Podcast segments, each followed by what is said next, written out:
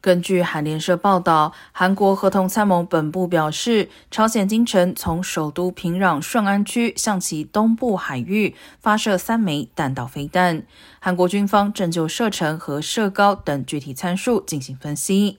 这一次试射距离韩美首脑会谈仅过了四天，是朝鲜今年以来的第十七次武力示威，也是韩国新政府成立后第二次。